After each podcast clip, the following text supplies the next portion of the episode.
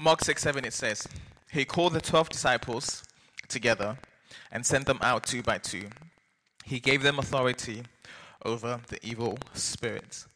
Um, this two by two scenario um, is going to be basically the essence of the together kind of theme, um, two by two. And I'll first of all kick off with a testimony. Um, oh, actually, this is interesting. Well, there could be two, but one. I'll start with that and then we'll go straight into the leaders. So, um, myself, Kwabena, and Jonathan went to Milan, as some of you may know. Um, so, a lot happened in that thing. It's going to unravel forever till Jesus comes back. Um, so, um, but, anyways, what happened was I have hay fever symptoms, right? It's just a family thing.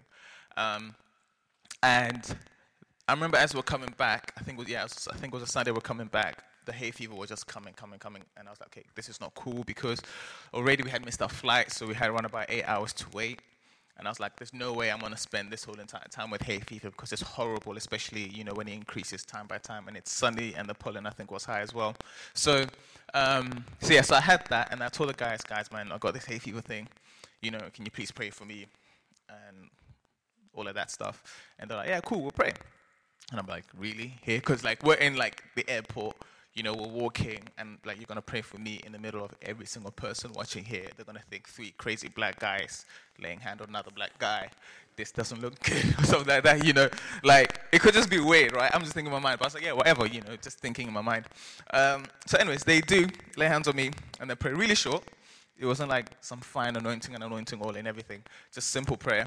And then, yeah, we carried on, carried on. And then at some point, I was like, oh, it's actually gone. Like, literally, like, left. And I was like, wow, that's amazing. And I told him, guys, it's left. Yeah, yeah, yeah. And then Jonathan, he was like, yeah, ain't it? And I was like, oh, thank you. like, you know, celebrate me a little bit. But, anyways, we were all tired, so, so um, that's minor. Um, but I was amazed that it left, you know, because I was like expecting like for it to take a while or maybe even not even happen, you know. But it happened, and that was really great because, um, you know, already this hay fever thing had already taken its toll on me, and so the fact that I had, you know, Kwabena and Jonathan there to pray for me, that helped, you know. So them being there was a great support and was very beneficial for me and really blessed me in terms of actually their prayer and their faith joined together actually blessed me in return you know, on experiencing God's healing power, you know, on a very like minor thing, sickness or something, or hay fever. And it was really powerful. And that's the whole two by two thing, you know, someone coming alongside you and supporting you. Um, and another illustration I'll give on that.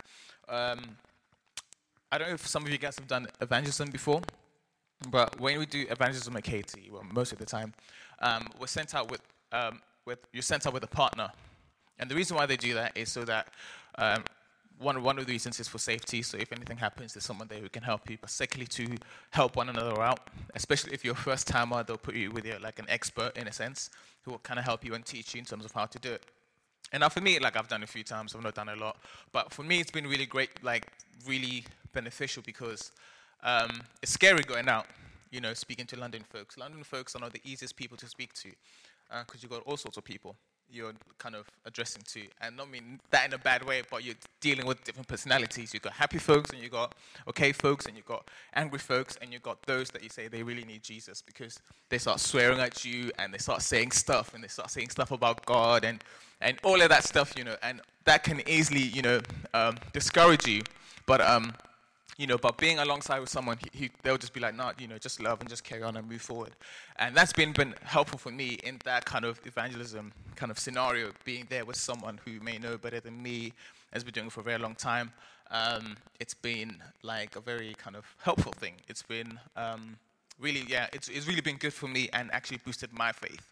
And even though I've done it a few times, like I still love it when I'm with someone than myself, you know, because I know if I'm going with someone that you know, if someone swears at me, they're swearing at them as well, so I'm okay. You know, so it's like we're both getting the hit. You know, so it's not me alone, and I'm dealing with the whole kind of like, oh man, I got scarred, but we both got scarred in a sense. So, like, it's just great just being there with someone, you know, that you know we fall together and we rise up together in that kind of scenario as well. And um, I could talk about this for long, and it's this two by two thing, but because so much, so much has happened. But yeah, we'll just start with that, and um, yeah, and just start with the leaders. Leaders, you can give us a moment, a scenario, an event when someone who came alongside you helped you um, in life or with a moment with God or in your lowest point, and they just kind of helped you and kind of brought you back up high with God again. Um, so whoever wants to kick that off, you can do so. Yeah. I'll talk. Is this on? Okay. Yeah. yeah. Um, so someone that came alongside me, so my old cell leader, was actually Christiana and Anita cell leader as well. Um, her name was Anna. Um, so she came alongside me before I started leading the cell. Sorry. Um, she came alongside of me before I started leading the cell, and with me, some of the leaders know, I'm not really one to talk. I, I, I can talk to you, but I don't want to talk up here like this. Um, so I was part of, so the, before you guys became New Gen, I was part of the leadership team in the older leaders basically. And so I was alongside her and kind of just being her, like her PA and just helping her along with that. And there was one time um, where we had a meeting in we used to have meetings in the morning and there was a time in the meeting in the morning and she wanted me to pray in the meeting and I was like, I'm not praying. She was literally nudging me underneath the table, can you pray? I was like, I'm not praying. I'm not going to pray. And I was one to be like, no, I'm not doing that. I'm not going to stand up and pray. I'm not going to do all of that. And she was forcing it upon me. And at that time, I was like, it's not by force. I don't understand why you're trying to force me to do this. It's not by force. Um, but I see, you know, when someone does something, but you don't see the impact of it then, you kind of see it later on in life. And she left like two, three years ago now. Um, so um, I kind of now see that why she was pushing me to kind of step out and why she was pushing me to kind of do certain things. Because now I'm still a bit like, if you ask me to pray, I'll pray, but I'm not gonna volunteer and pray, you know. But um, it's still like a, it's still kind of like a struggle, but I'm getting there, and I feel like I've. She pushed me to kind of do that because it's gonna help with my walk. And at the time, I was just like, I don't really want to do this. Um, but she pushed me, and I feel like that helped me along with leading my cell because that was she was my first cell leader kind of from the start from leading my cell. And um, I've had so many cell leaders over the years um, but she was like the the number one that kind of helped me. And even still to, to this day she still messages me like randomly um, about certain things and that she's praying for me. And it's really encouraging to know that someone that you know that was just solely the ages ago is kind of still there kind of still praying for you, kind of still helping you to guide you in everything you're doing. Um, even though I don't talk to her often either, or I don't see her often because she, she lives outside of London, she's still there to kind of help me and to help me push. Um, and so sometimes she would get me to lead the cell when she isn't there. And um, so when I was in her cell, I was also part of another leadership cell because you kind of, yeah, it's, it's a long process. But um, she kind of helped me to push and like get to where I am today. And I feel like if she wasn't there, I don't feel like I would be the cell leader I am today because she wasn't there. Yeah. So.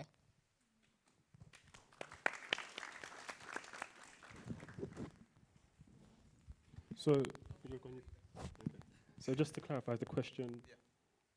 just to say about you know, because really, so my first experience of um, discipleship was in my old church. I went to a, a church called New Wine Church in Woolwich, a great church. Um, and uh, I was in a similar kind of setting to you guys. Had our youth service, and um, there was this guy, a particular guy called Oti. Um, and uh, he's Oti. Oh, okay, so this particular guy called Oti, and um, he made Christianity look really cool. I don't know how to explain it, but um, he had this energy that I think I have as well. So, en- like just that excitement. But then it was the case where like he was excited about the Bible, and um, he would be like, "Yeah, bruv, Mark, bruv, Luke, bruv," and we do that like. Can he, I don't know. I don't know how to explain it, but because he was from Deptford and like they had this like he had a history as well, is what really like resonated with me. Um, you know, I used to live in Deptford, and he was one of the cool guys, one of the oldest and stuff. But it's just crazy. Like when you see someone like that who can switch it up and um, be so captivated by God, it makes a massive difference. Um, but I don't know. Like I just, I, I, I would just say the ability to make the gospel relatable to people's lives is what really changed me. and it was unlimited. Like it was unlimited. I felt like I could call in whenever. Um, church didn't stop when the youth service stopped. You know, we'd, we'd go into a corner, not, not like a corner, but we'd just come round to the front and we'd all sit down and just like the Bible was in the middle. And that kind of like grooming from early on and a, a genuine excitement, like you can't fake it, a genuine excitement in your heart is what really, I'd say, started to lay those seeds even before I even knew what discipleship meant. Um, that's pretty cool. Um, when how someone's excitement and, and someone's passion is um, contagious in a sense, in, in, a good way, that you're able to catch it. Um, in a sense, which I think, I mean, for some of you, could be, you know, um, you know, you being a Christian, you know, you don't realize the amount of impact it actually has on somebody else. Um, you know, um, just you being you and you being a Christian and you doing God, like, it just tells so much of a bigger story. Like, for me, like, the way I used to choose friends is like how, in a way, passionate they are for God. Like, because that for me, because I was the type of person is like, I want what you have, and I'll be friends. So in a sense, I'm befriending them, like you know, taking advantage a little bit.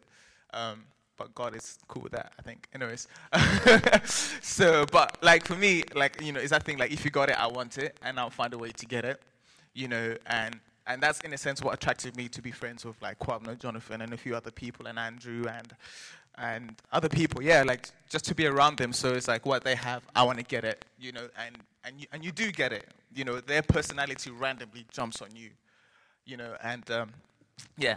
So yeah, just a point to think about. Um, mine's similar to you Um, feel like for me, I used to come to church, go home, come to church, go home. We have our cell group as we do here. I used to be part of. Um, it wasn't called New Gen. It was called the Cause. So um, yeah, I used to be in Re- um, Anna's cell with Rebecca.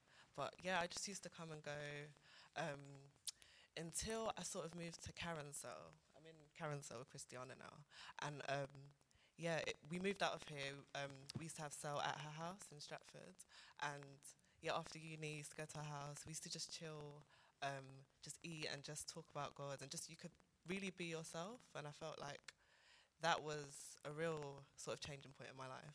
Um, and then she gave us prayer partners. So she gave us, so she paired us up in our cells.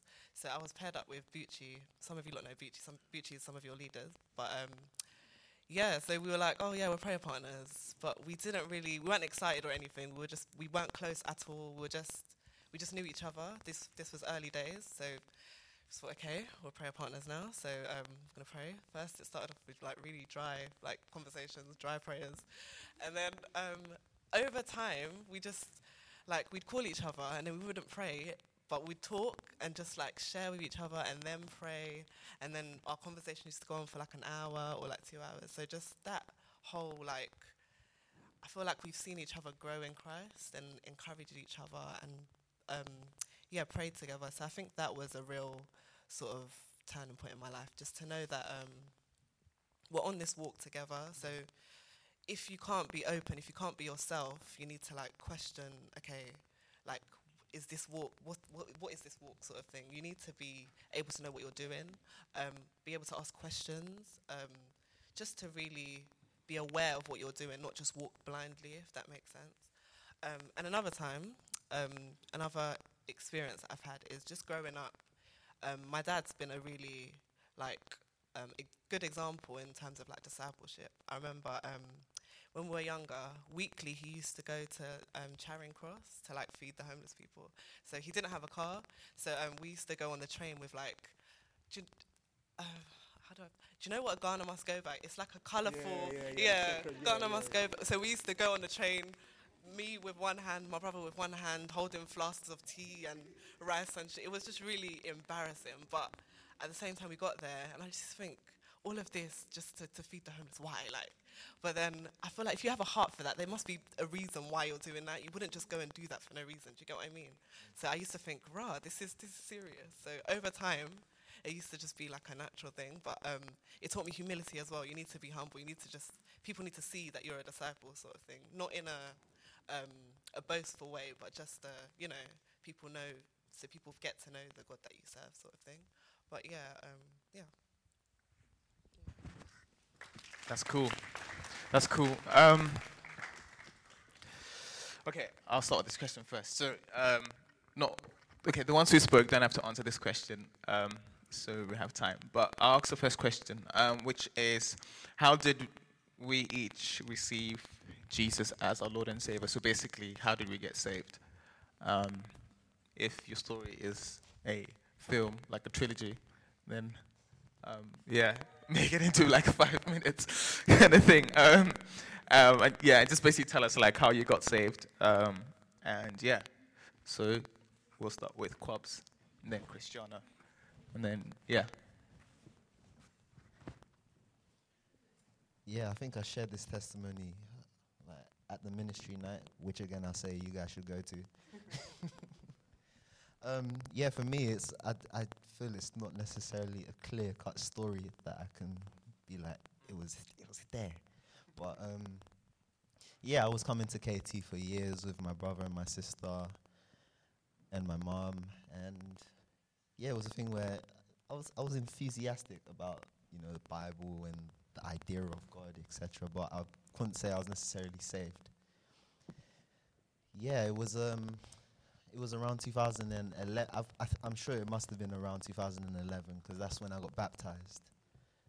That was October 2011. So I would say it was around there. But yeah, even after that, it wasn't. I didn't really feel as though, hey, I now feel like one warrior, one warrior for God, because I actually drifted, and I feel God was working. God was working somehow, because it ended up, you know, Him directing my steps in some way, and I ended up coming back.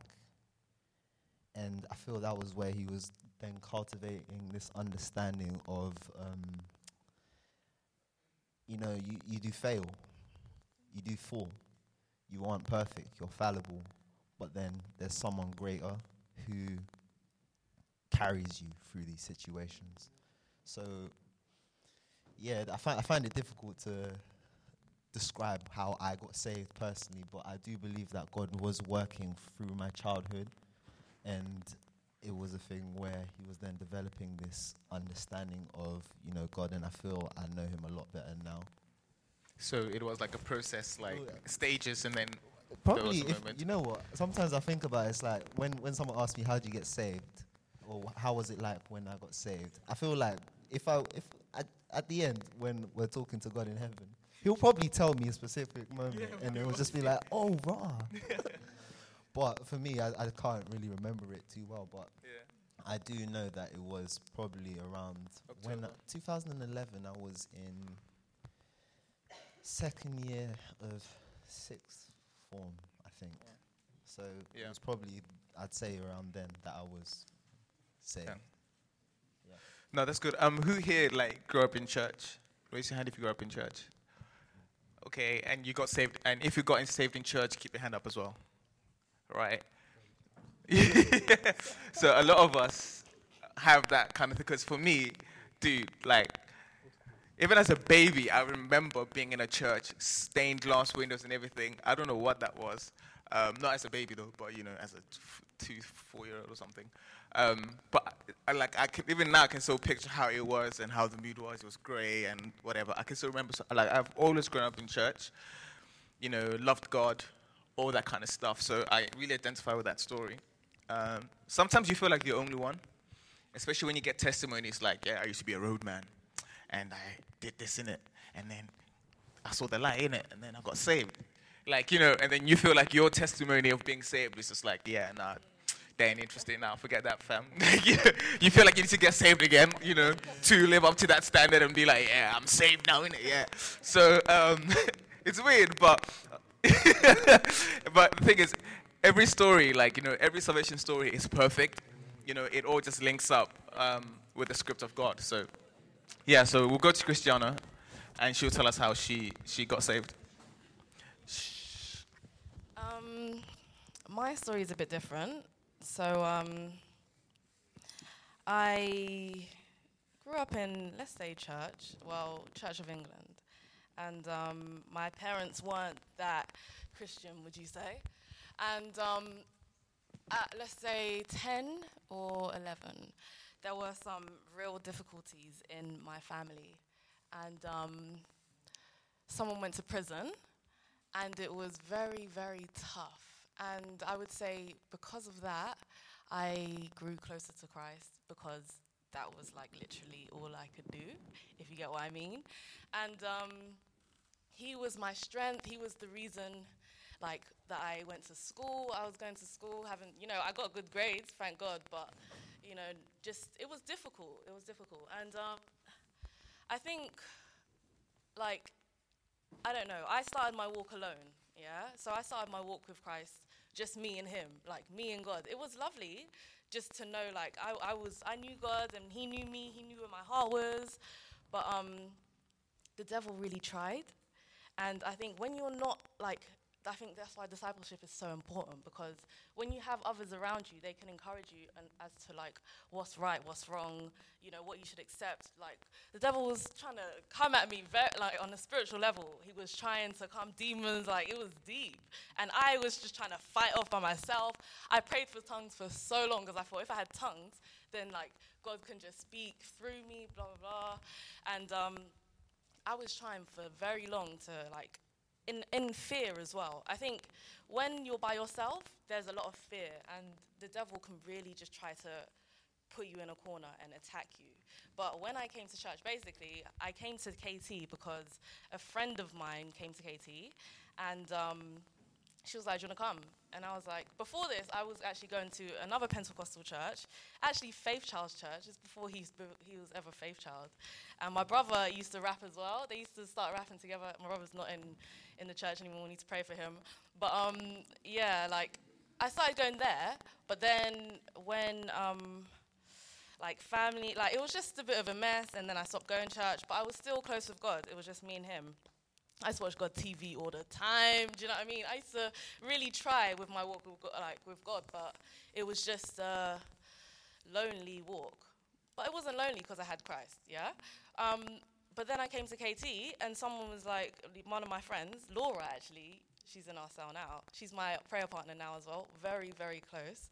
And um, she was just like, yeah, come to KT. Came to KT. I was just, and then they did the altar call. I was, I, I, prayed the prayer, and they were like, oh, anyone prayed the prayer? I was like, yeah, I prayed the prayer. I'm thinking, you know, this is fine. Like, I stood up. I was the only one who stood up at this point. And everyone was like, oh yeah, you're saved. I was thinking, I, I, I thought I was saved a long time ago. Do you know what I mean? I didn't even know what saved was. I didn't even know what this meant. I just like I believed what I said, and so yeah, apparently I was saved. Got put into a cell. I grew up in like you know, I, I got baptized. Like it was just, it just kind of came. But I think the first initial thing was the fact that, like, I had a relationship with, with Christ through sufferings, through struggles, and that's why, I think that's what kept me through the years as well.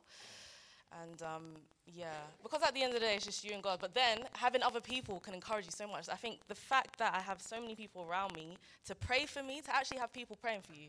I don't have the like the benefit of like my parents praying for me. I'm praying for my parents. Do you know what I mean? I'm praying for my family.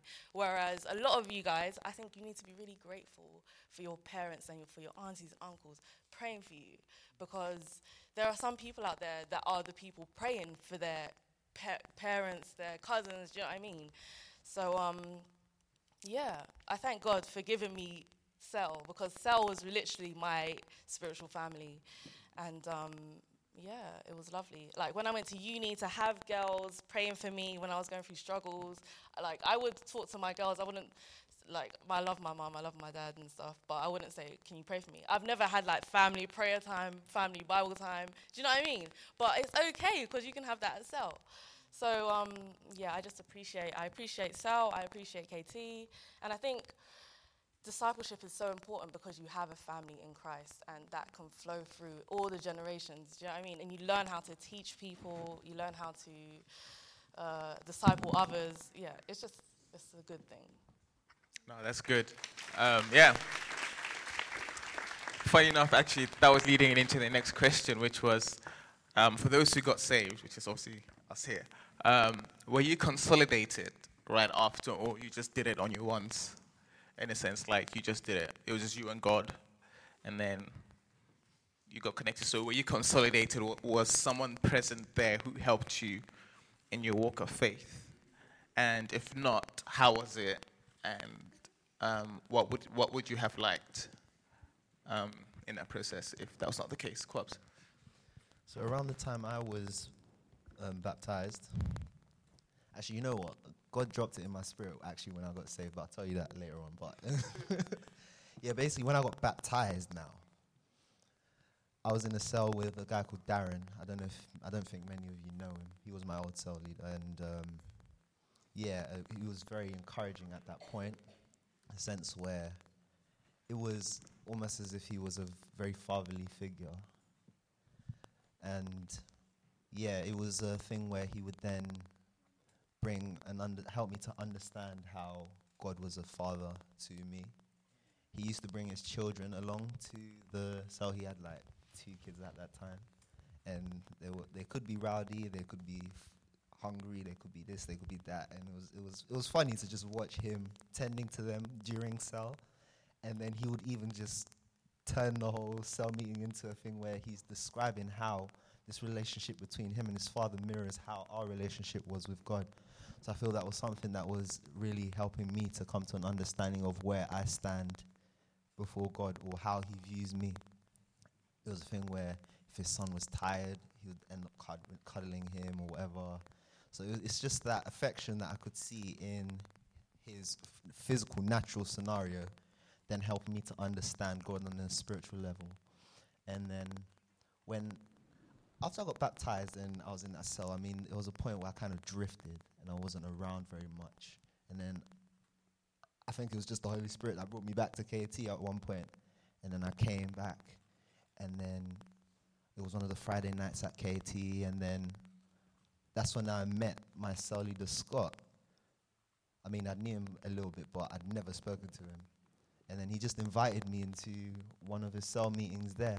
And it was like, okay, I mean, I've come for something else, but I mean, I'm here early, so might as well join. And it was in there that he then helped me to understand the concept of accountabil- uh, accountability. How, I mean, us as Christians, you know, I mean, yeah, we're going through this walk with God, but then there are other people around us who can actually help you. And he was one of the first people that really challenged me on, you know, being open about what's happening in my life, not dressing it up in certain ways, but actually being real about it and seeking God to really touch the different areas in my life. And at that point, it was like a few different things had accumulated, and it was like, right, I, I wasn't even paying attention to what it was doing to my life. But then I Um, think it was there. So uh, during the accountability period, um, how was that process? Like, in effect, having to be open about your life. it was Um, weird. Like, yeah, like, wha- yeah, wha- what was the challenge? Like, what, like, like, how was it? it was weird. It was just like, just different things that we go through as young people, and it's just, it was because I didn't have lots of Christian friends. It it was a weird idea. Or I w- I think it was even a thing where I wouldn't say I really had many close friends in general. I mean, I, I knew people, I knew people who I'd grown up with, but there wasn't really anyone who I'd be calling up regularly to talk to about this or call this person about that. So it was firstly the idea of opening up was weird because even talking to my parents was a challenge as well about st- stuff. So just the initial opening up was weird, but then being accountable on the deeper stuff and the idea of you know what I mean, maybe you're struggling here and you need to go and holler at someone because you don't want to make a wrong decision or something. Being willing to place your life in someone else's trust in that respect and also receiving that as well in a sense where you know someone else wants to be accountable with you it was that thing where okay i mean it really helps to develop an understanding of what kind of friendships or what a friendship actually should be like. You know what i mean? So yeah with accountability in myself with my cell leader i think it was it's, it's a very big um, thing with him and it should be amongst us as the church because you know we are brothers and sisters you know. I feel it was something that really helped me to even speak more with my own siblings like at home and even opening up more being able to share with you and then it impacted me on how I can be with the guys who I lead and sell as well. So yeah. I'd just like to add and say, like, yeah, it's really made me pensive and like really thoughtful because I think when you actually take in, it kind of makes you think about, okay, how did I actually get to where I am? Because discipleship is, is, is, is following, like an actual conscious, conscious decision to follow. So I would just say, like, just so we're all like on the same page and just to kind of communicate where my thinking is based on what everyone said. I think what is discipleship? Well, discipleship is the process of becoming more and more Christ-like, right? So we get saved, and we don't even know how we get saved. In, in most, if not all circumstances, it's really nothing to do with, although we, we do kind of make a choice, it's kind of like God having his finger on our lives. So that happens. But because we're not as in control as we think we are, it really does require that process of becoming more and more Christ like and the two way relationship of saying, okay, someone is there for you to say, look, welcome, like ushering you in and saying, and showing you things because you won't know anything, especially if you're really not in control, as I've just said. And I think everyone who's sitting right here today is really, really fortunate because I don't know, how to explain it, but like what KT has in terms of the conscious discipleship ethos, like the cells, consolidation. Like I don't know what consolidation is. Like, I mean, not that I don't know what it is, but it's, it's very like it's like it's foreign to me until coming here. Not because I'm not a Christian or anything, but you know, the emphasis. Yeah, and when you grow up in church, and um, if you're like a like a almost like a PK and like you're thrust into ministry and service from an early age, so the question never really arises like, are you actually a Christian? And what is the state of your heart and relationship with God actually like? That's one thing. And number two, I just want everyone to know that like, just because you're a disciple and you're a Christian does not mean your life and your heart is perfect. Let me explain what I mean by that. Like, God makes us righteous, right? Our belief in Christ makes us righteous. But there's still things that God wants to do in your heart. And that's part of discipleship. So, like, don't think that because, oh, rah, like, nah, this can't be relevant to me because I'm going through this and I think this way or my heart is this way. Kid you not, like most of the people, some of your leaders, some of the people who are even on stage are still to this very day being discipled and being shown how to be more and more Christ like. So I would just say, like, really, really cherish the ethos on, um, you know, someone holding your hand through this because it's you don't really know a lot. None of us do, and we just need to keep on having a hunger to learn more about Christ. But yeah, man, I, I can't say I had a consolidation. I was fortunate I went to a Christian primary school, um, and as I say, like, grew up in church, service and that, like, serving. But um, what you guys have here is massive. This is good because um, we're hearing of. Um, I'm guessing, uh, I'm taking a big guess, but I don't think a lot of us probably were consolidated after we got saved, I guess. Like we had someone do that. And we can already hear from Christiana's story, Kwabena, and Alan as well, about you really like, um, you know, not having that someone, you know, whether, whether it's like a father or a mother, spiritually speaking, coming alongside you and actually showing you how to do it. Um, because what that could have done for many of us here, it could have helped us to avoid certain pitfalls in a sense. You know, it would have, yeah, potholes basically. It would easily have just prevented that.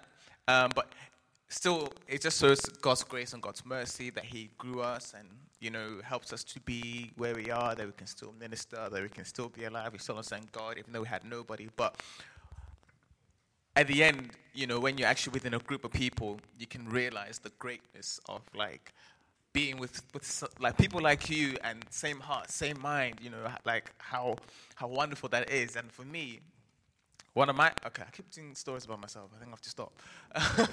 um, uh, my for me, my favorite things about being in a group is you know when we discuss scripture and Bible stuff. I mean, we can talk about life. That's fine. You know, that's cool. But when we start talking scripture and everything, that for me is like my spirit literally comes alive um, I remember, um, right, it was my birthday, right, and we went to myself again, myself, Kwabena, and Jonathan went to um, Rum Kitchen in All Saints Road, Ladbroke Grove ends, and basically, yeah, we're having food, eating, da da da da, and then suddenly we start, in a sense, opening up a little bit about uh, certain like like a season that we're in in life, like and asking questions about how to do this, how to do this, and we're each giving our own personal perspective, and then suddenly it's like it felt as if like we just came alive because it was like God just began speaking through each of us, like each and every one of us. And, and when I mean God was speaking, I'm not saying God was like, "Thus saith the Lord, go this direction." You know, it wasn't that, but God speaking as in it's like from um, scriptural revelations that we got. You know, God started speaking from there, like from God. Yeah, like he he started speaking from from us to that individual in that situation. You know, about now actually it should be done this way because in scripture it says do this, and I've learned that to do this. And for me, that's exciting, you know, because you just like come alive. You're like, oh my God, this is good, this is amazing. And then at some point, I remember we were saying, or I was saying, like, um, this is what soul should be. Like, you know, soul should be like that. It should be alive. It should be like, you know, exciting about scripture and just speaking to where you are in that moment and, and just connecting with you. And it, it, it's just so amazing. And I remember even one, um, another situation was at a men's encounter last year. Um, me and Jonathan were in the same room, and then Kwabena came in, and another guy came in, and we just started talking about stuff. And I mean, I don't know how long that conversation was, but it was, it was almost what about three to, well, I could be exaggerating, but three to four hours, you know, of just talking about Bible and scriptures and all that stuff. I'm telling you guys, I don't know how to describe this, but it's really the most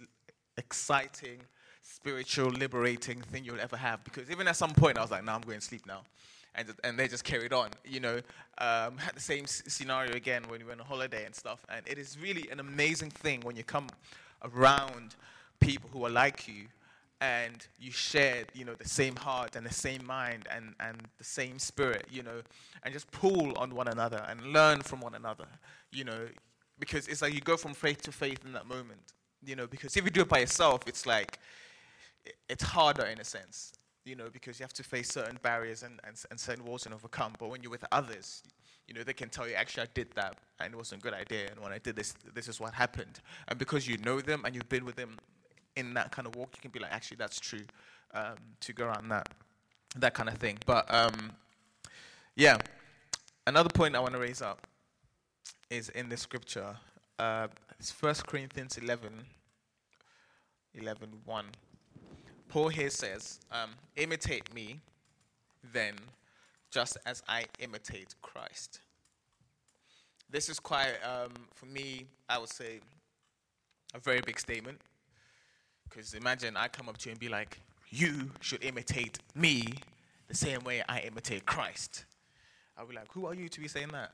you know, like, how say I should imitate you, imitate Christ? Like, are you trying to say you're like Christ? Are you trying to say you are, you know, on the same level with him? Like, you know, what are you trying to say? Like, what's all this about? But, you know, that scripture alone already talks about discipleship.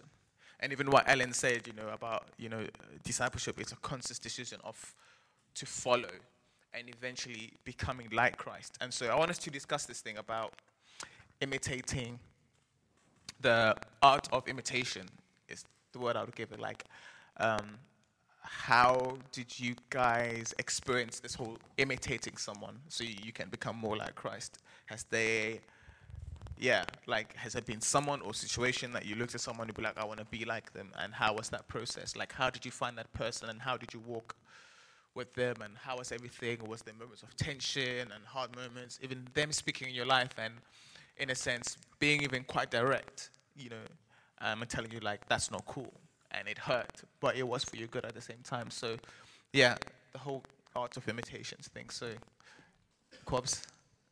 I'd say my, my current cell leader, Scott, is a very strong example of that. His Scott works for the church. I mean, he's Pastor Collins' assistant at the moment, and his schedule is just nuts. Like when you get to know him, you just know this guy is doing sometimes you just think, how do you fit all these things into 24 hours? How do you fit all these things into one week? How, how, do, you, how do you go about it? But it's, it's that commitment. And even the way he's very committed to leading Cell, it's like Cell's this time on Thursday, be there, guys. He'll message every week, consistently. He'll be there. I mean, he, he's had, he has a life. he has personal stuff that happens, and you know, he still manages to be there on Thursdays for cell, and if you're not there, it's like it doesn't make sense. It, it genuinely doesn't make sense. You can't. We're all in like college and uni and stuff. Your schedule cannot be anything like what Scott is doing, but you know that, that I think that was something that really impacted me, and I think it's not, it's not a thing to say, "Oh, look at Scott, he's the model." But in fact, one thing that I think we should take from it is even looking at how, from what from me, what I saw was how is this guy like Christ? And when you look at Christ, he was very committed to his guys. I mean, the way that he was always with these particular 12 people, he was always taking them here, taking them there. It was these specific guys that he was very, you know, focused on cultivating his righteousness in them eh, so that they can then go and impart it on others. And I really saw Christ in the way Scott operates. And I mean, Jesus was in, Jesus was around like thousands of years ago when he was walking on, on earth.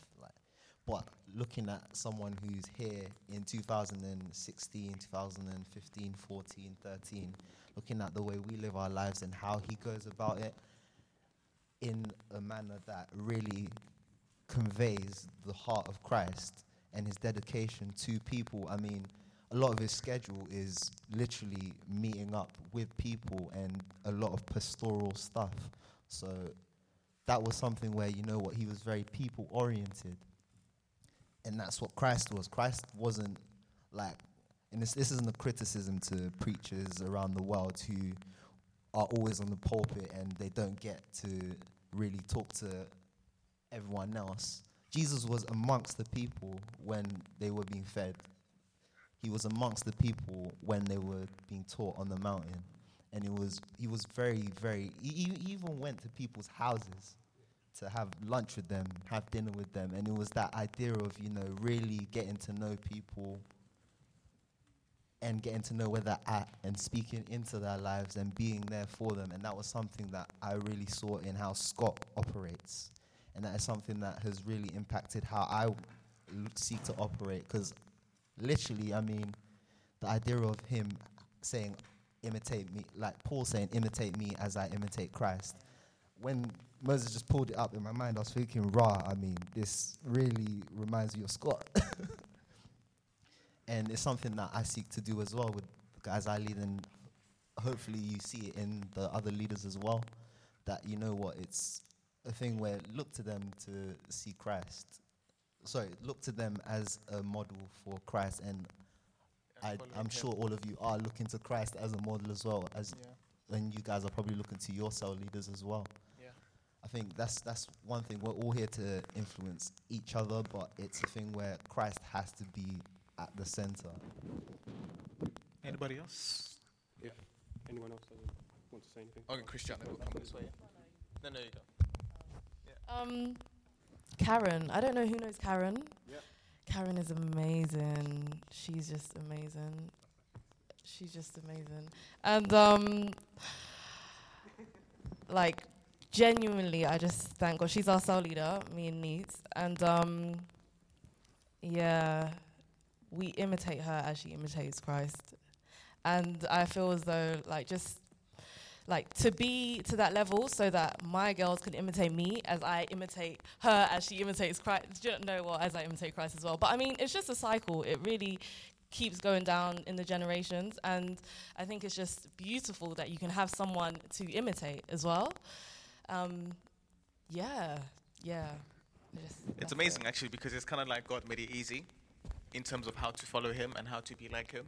He didn't just say, you know, be be like me, you know, and then figure it out, you know. But rather, He made it much more easy and said, okay, I'm going to put certain people in your life, and obviously through God's Spirit and God's grace, find out if that person actually should be, um, and follow them as an example, you know, as a guidance of how to live this Christian life out, how to be like, you know, how to do. Because Paul literally, he, like all the time, he says like, "Do this like me. I do this, so you should do this." You know, like he, you know, he gives us glimpses and pictures, and he actually even makes it much more easy because now we have, in a sense, something much more tangible, you know, to look at as a way of actually this this is how I can do it. So you may be here and you might be like, okay, I love God, I love Christ, but I have no idea how to do this life. I don't know how to be a Christian. You know, I've got questions and I'm struggling with this and I've got this.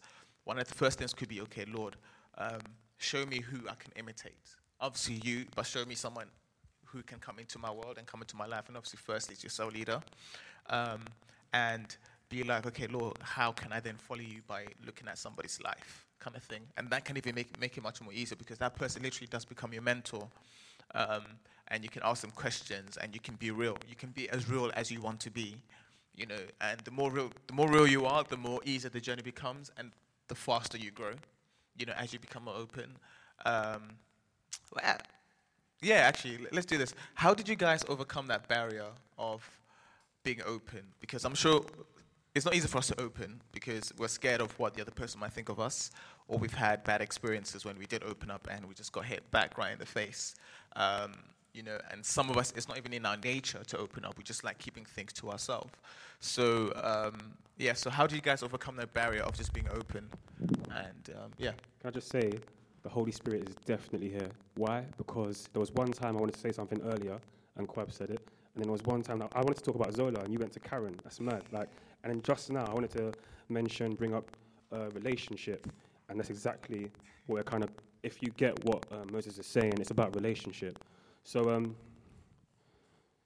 it's really, really hard because like I'm quite confident normally and I'm quite vocal, but only vocal about what I want to be vocal about, right? So people see me like out here and you'll think, oh right, how's he so confident and stuff, but you don't know.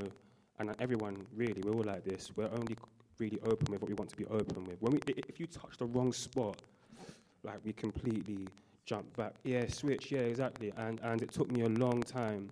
Um, to be comfortable opening up about certain things. And I'll just say how it happened. I can't necessarily, hopefully, just saying it will be a lesson. So the first time it happened, um, it was just like God breaking me down. Like I was crying. Like there was one song I still know it to this day.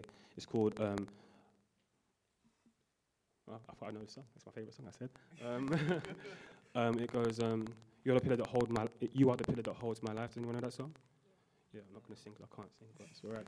Um, and it was like a morning thing at church, and my uncle was the one doing uh, worship, and I was just in my seat. And you know, basically, I was younger, been through certain things, and I wanted to talk about it so I can get over it, but I didn't know how to. And just God, literally, like through being in God's presence. I know it sounds, yeah, okay, cool, yeah, more time with God, but it's not. It's actually real. Like honestly, like sometimes you being with God can make you more can make you more effective or better with other people, um, or can make you more comfortable in your own skin. It can make you uh, more honest. I don't know. Like when God softens you up, you can face the world in a more confident way. Sometimes it's the best way I can put it.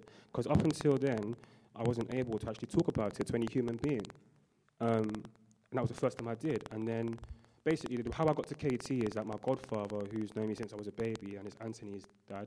Anthony, you're right, bro? Don't be embarrassed um, he came, I rap, so he came to one of my listening sessions, and he was like, oh, you're good, but, you know, and I've helped you with your career, I've helped you with this, but what about your walk with God? Like, he wanted to actually go a bit deeper and, and touch a few things. I was like, no, it's cool, I'm good, like, I'm a good guy, stuff like that. But as I say, spending more time with God, you kind of begin to test the waters, like Peter, right? You begin to be like, okay, let me take one step, let me take two steps. And if you keep your eyes on God, honestly, it has such a massive effect on how you relate, even with your friends, even with your parents. Um, that's only, the, the, only way I can put it, because up until then, you, I would never, ever talk about the things that I'm now talking about, ever. Um, for me, um, what, was the question again? Um, how did you um, like with accountability, how did you overcome that thing of being open, like the fear of being open and stuff? Okay, so um, the first time I did um, come open about cer- certain things I was going through, because I actually didn't share this with anybody. Um, I kind of stood up and gave a testimony and account about something that I went through. Um, and it was actually really hard for me to actually say it because it was, yeah, I didn't, I didn't tell anybody my family knew nothing about it. I kind of kept it to myself. So um, it was really hard for me to kind of open up and kind of say it. But I took the initiative and I opened up. But the moment I did, it kind of devil kind of used someone to kind of throw it back at my face. Um, and that was really difficult because that was kind of like before I started being a cell leader. So it was like, yeah, that was kind of hard. So I kind of, with me, I was kind of like on a defense, if you, if I can say like that. So I was kind of on a defense that, like, as Alan said, that there's only certain things you would share. You know, if you feel comfortable sharing, you kind of won't share everything. Um, and so I was a lot, like a lot of the time, I was on a defense, and because that was certain things I went through. Um, and I was really like harsh with my tongue as well. So yeah, I was really harsh with my tongue. Some of That very true. I'm a witness. Some of the leaders can testify to that. I was very harsh with my tongue. I've calmed down a bit. Yeah, I still need A little some more- bit. some more work to to go. To go. Um, but that was because of a lot of the things I went through, and I guess opening up about it. That kind of I shared a testimony I think last year at the encounter, and um, when I shared it, a lot of the leaders said, "Oh wow, like I didn't know that was the reason why you behave like that, and that's the reason why you spoke to certain people like certain ways, and that's sometimes the reason I was on the defense. And you know, um, when you share things, don't do it like, oh, I don't know how they're going to see me. They may judge me. It can make people see you in a different light, and because I opened up and shared about it, that a lot of the leaders were like, wow, I didn't know that. And if you don't share, people kind of wouldn't know how to kind of handle certain situations if you tell them certain things because you're not really opening up and you're not really sharing about it. So the moment I did, it was kind of it was more of a freedom for me that you know no one's gonna kind of look at me and judge me now because I've opened up and shared and I've opened up and told them this is the reason why I've always been defensive and you know loud with my mouth and really sharp with my tongue as well because of certain things I went through and that was kind of like my mechanism to kind of like fight back people because I had nothing else apart from my tongue. Um, but yeah, that was for me. That's cool. Um, so from one thing, one thing we can pick up, you know, um, is you know overcoming this barrier of being open, um, which then does release, um, you know, authentic relationship with people. Um, it actually even draws you so much closer to the individual um, because a relationship is two way, right? And you know, even though we're living for God, but I have to remember that God is our Father, number one. So if He's our Father, that means we are His children, we're His son, we're His daughter, and it's a two-way thing. And even within the discipleship context, you know, um, there's many kind of stuff we can look at, like parallels and stuff, like you know, like about being your brother's keeper, and you know, love your neighbors, you love yourself, and all and all this kind of stuff. It's all about tightening relationships and and being together. And this kind of stuff about being open, it really does tighten your relationship, and you actually become even much more closer than you would think you would do. Um, and um, yeah, so I just encourage you in that area. You want to say something? Yeah. Sorry, I just remembered one key point, which is um, a commitment. So, and it also said in Mark, which we touched on first, um, where it says, the first house you go to, stay there until you leave that town. And then here it also says, follow my example, my example. And my issue was like, I'm quite busy. So, because I'm visible, I might meet this good person and that good person and that good person and that good person. And I had connections, but then I didn't have relationship. And I read a book recently, well, I haven't actually finished reading the book, I shouldn't lie. Um, but I read a very important part of the book, um, which talks about um, invitation and challenge. And it's this, um, it's by Mike Breen, and it talks, it's this uh, for, doesn't mean matter, but it's really the, the concept is what's key. Um, try to like imagine like a, is it a Venn diagram or like a four, I don't know. But anyway, essentially, imagine you have invitation on that side and you have challenge on that side. Invitation is, let's be friends, let's be cool, let's spend time together. Challenge is, be more like Christ, uh, pray more, um, tithe, or all these things. And what happens is that when we try to disciple, we're being discipled, we're on that side, and no one, someone said, like, I don't understand why they're asking me to pray, or I don't understand why he's telling me to come on time, or I didn't look at anyone there in my cell, or some person's not here. He's not, he's not here, he's, not, he's ran out a little bit. Um, um, you know, it needs the invitation part, that relationship. And part of relationship is commitment, right? So it's the same way, like, like we're not dating Christ, but when you're going out with someone or you're about to marry someone or you're engaged, you don't have like five fiancés, do you?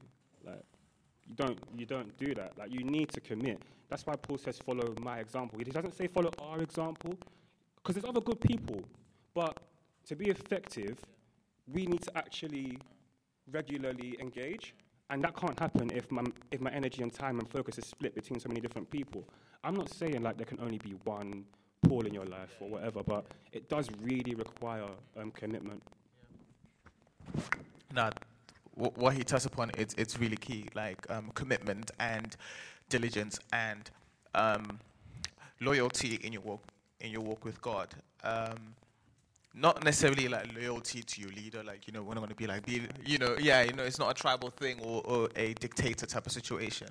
Um, but to Jesus, you know, being loyal, um, Him being Lord, plays a, a very big thing in your in your life. And just one more question, and then we'll call it quits, because I think um, this scripture actually sets the tone of discipleship. It sets the the um, the big question, which a lot of you guys at some point you might have to come to answer, which you might have done when you got saved, but may not have faced it head on.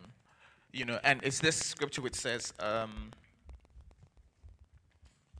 yeah, here we go. In Matthew 16, verse 24 to 25, it says, Then Jesus said to, to his disciples, If anyone wishes to come after me, he must deny himself, take up his cross, and follow me. For whoever wishes to save his life will lose it, but whoever loses his life for my sake will find it. I'll say it one more time. Then Jesus said to his disciples, If anyone wishes to come after me, he must deny himself, take up his cross, and follow me. For whoever wishes to save his life will lose it, but whoever loses his life for my sake will find it. And this is just one part where Jesus kind of uses that kind of radical kind of statement, and, he, and he's done it a few times as well in his ministry when he presents that kind of thing, you know, um, to to people saying, oh, "I want to follow you, I want to follow you," and then he'll be like, "Well, have you done this? Have you done this?" You know, and um, so I just want to ask you guys, the leaders, like um, individually, in um, short form, is how how did you guys, if you have, you know, live this out where it's like denying yourself and taking up the cross of Jesus and following him. It may not be like you've done it in the ultimate way, but then how have you actually begun that process of, of taking up the cross and, um, and following Jesus? Um, and what has that done for you? We'll go from Christiana and then finish with Quabs. Um, I think that. Hmm, I think it's a daily thing. I think denying yourself, as in what you want to do, like uh, choosing to read your word rather than go on your phone, or choosing to talk to God rather than, I don't know, eat. Like, you know, I think it's um, denying your lust, denying what you really want to do um, for God. And I think in that, He always does bless you. He blesses you anyway, yeah. But to spend like to spend more time with God, you get to know Him more. I think we all know this, but to actually do it, I've been really challenged re- recently to actually just wake up early and spend time with God and actually read the Bible and read like what He wants you to read as well. Not just read a couple scriptures, like actually study and go in depth with your study. And um, he reveals so much about himself. I think to really kn- know God on a personal level, no one can take that from you. So God wants to God wants to spend time with you. So you know, give him time, and you know, your relationship will grow, it will flourish, and you'll be a disciple, and you'll be able to disciple, and it will just be it will be joyful. It will be a lovely, joyful time in your life. Um, I think with the whole picking up your cross and following Christ, it has to be a thing, a daily thing, as Christiana said, and also in every area of your life. So I think for me, from a young age, it was like everyone in church knew I was a Christian, but at school it's a bit harder. Like, oh, we did, what did you do this weekend? Um, yeah, I just went. You don't really want to say you went to church, or like even nowadays at work, oh, you coming for drinks tonight? You're like, no, I've got a meeting, I've got cell. Like, just to be open about the whole, yeah, the whole faith, because it's it's it's gonna be, it has to be open. Like what's the point if you're not open about it? And that is part of picking up a cross and following Christ. Let just letting people know, yeah, I've got cell today. Yeah, I've got this. Um, I'm meeting up with my group of church friends. Like we're going to this church event. Like just things, little things like that is part of it as well. I think. Um, yeah.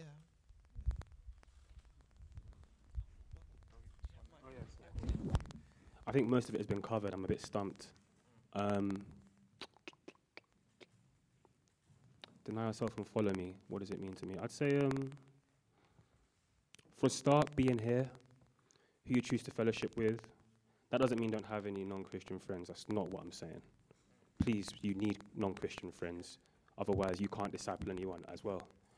Um, but just choosing to put God above what you want to do um, discipline as well. So, for example, the one thing in discipleship that I've struggled with, I've got someone who has discipled me at certain points, and she wakes up at like five in the morning to pray. I'm not going to lie, it's just very difficult to do that. Um, we're working on it. We'll see. And it's not, who cares if it's five o'clock or 6 p.m. anyway? Doesn't matter. Do you know what I mean? But um, yeah, just denying your flesh, man. When your flesh is telling you eat more. It's, it's stuff like that, or what you're listening to. You know, I love music. I have to change my iTunes playlist regularly, unlike certain things on SoundCloud. It's just, honestly, it's little stuff like that. Um, habits. From personal experience, how did you do this denying Okay. yourself? So I'll talk about now Yeah. because this is literally me in this moment now. Um, so um, Alan talked about habits. So one of the things that I kind of God was speaking to me to kind of give up is TV, and I love TV.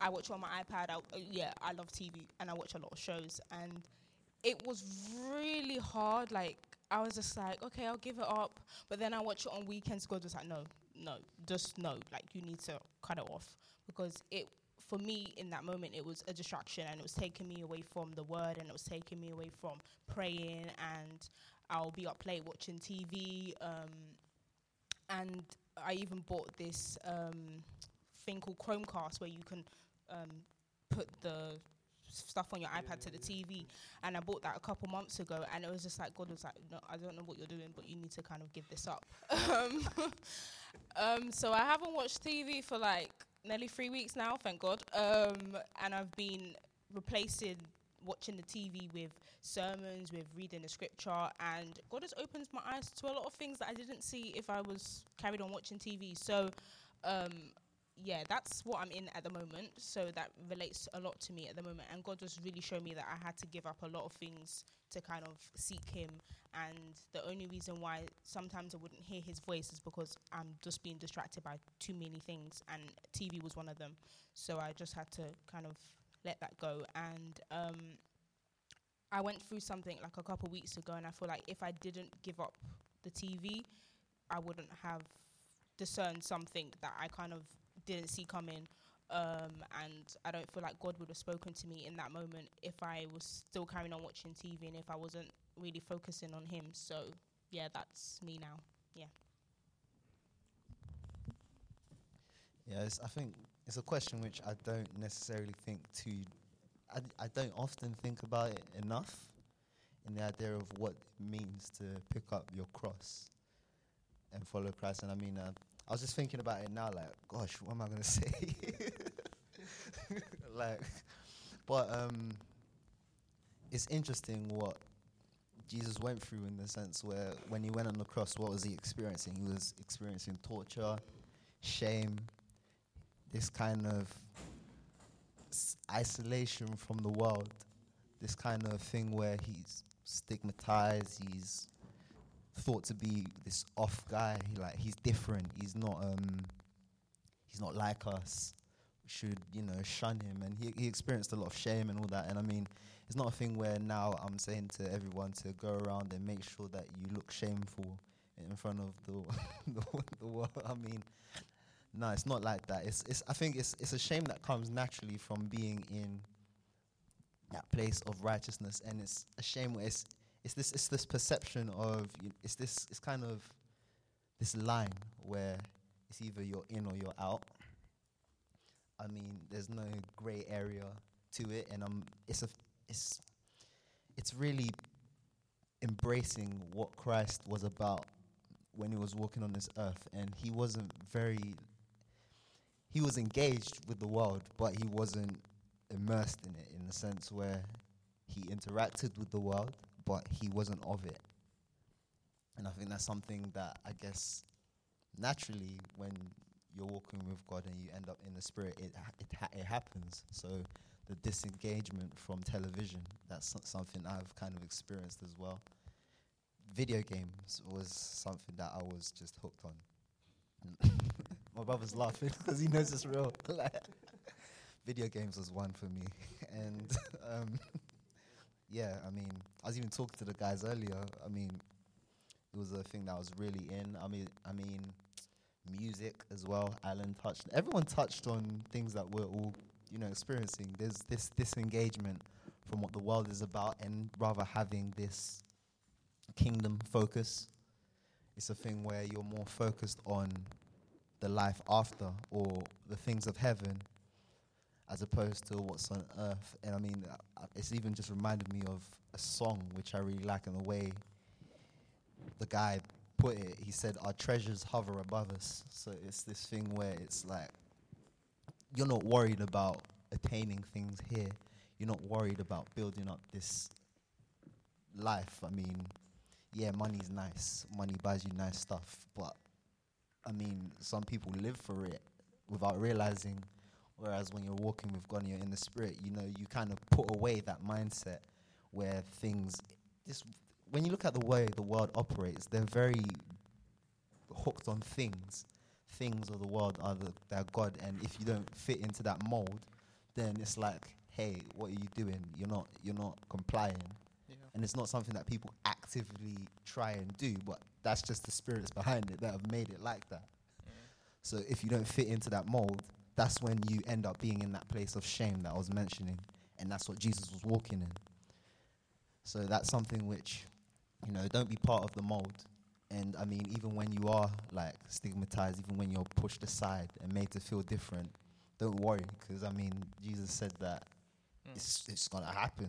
So he he even says, Count it great joy when you fall in trials. So it's like, it is what it is, but that's not the end of it our treasures hover above us. So then, in the end, you're going to experience something far greater than what you're experiencing now. That's something that was a hope that Jesus had when he went to the cross. I mean, when you think about it, how do you feel, you know what, I'm going to go and be on this piece of wood and just be bleeding, be brutalized, be spat on? Wh- What's the point of it?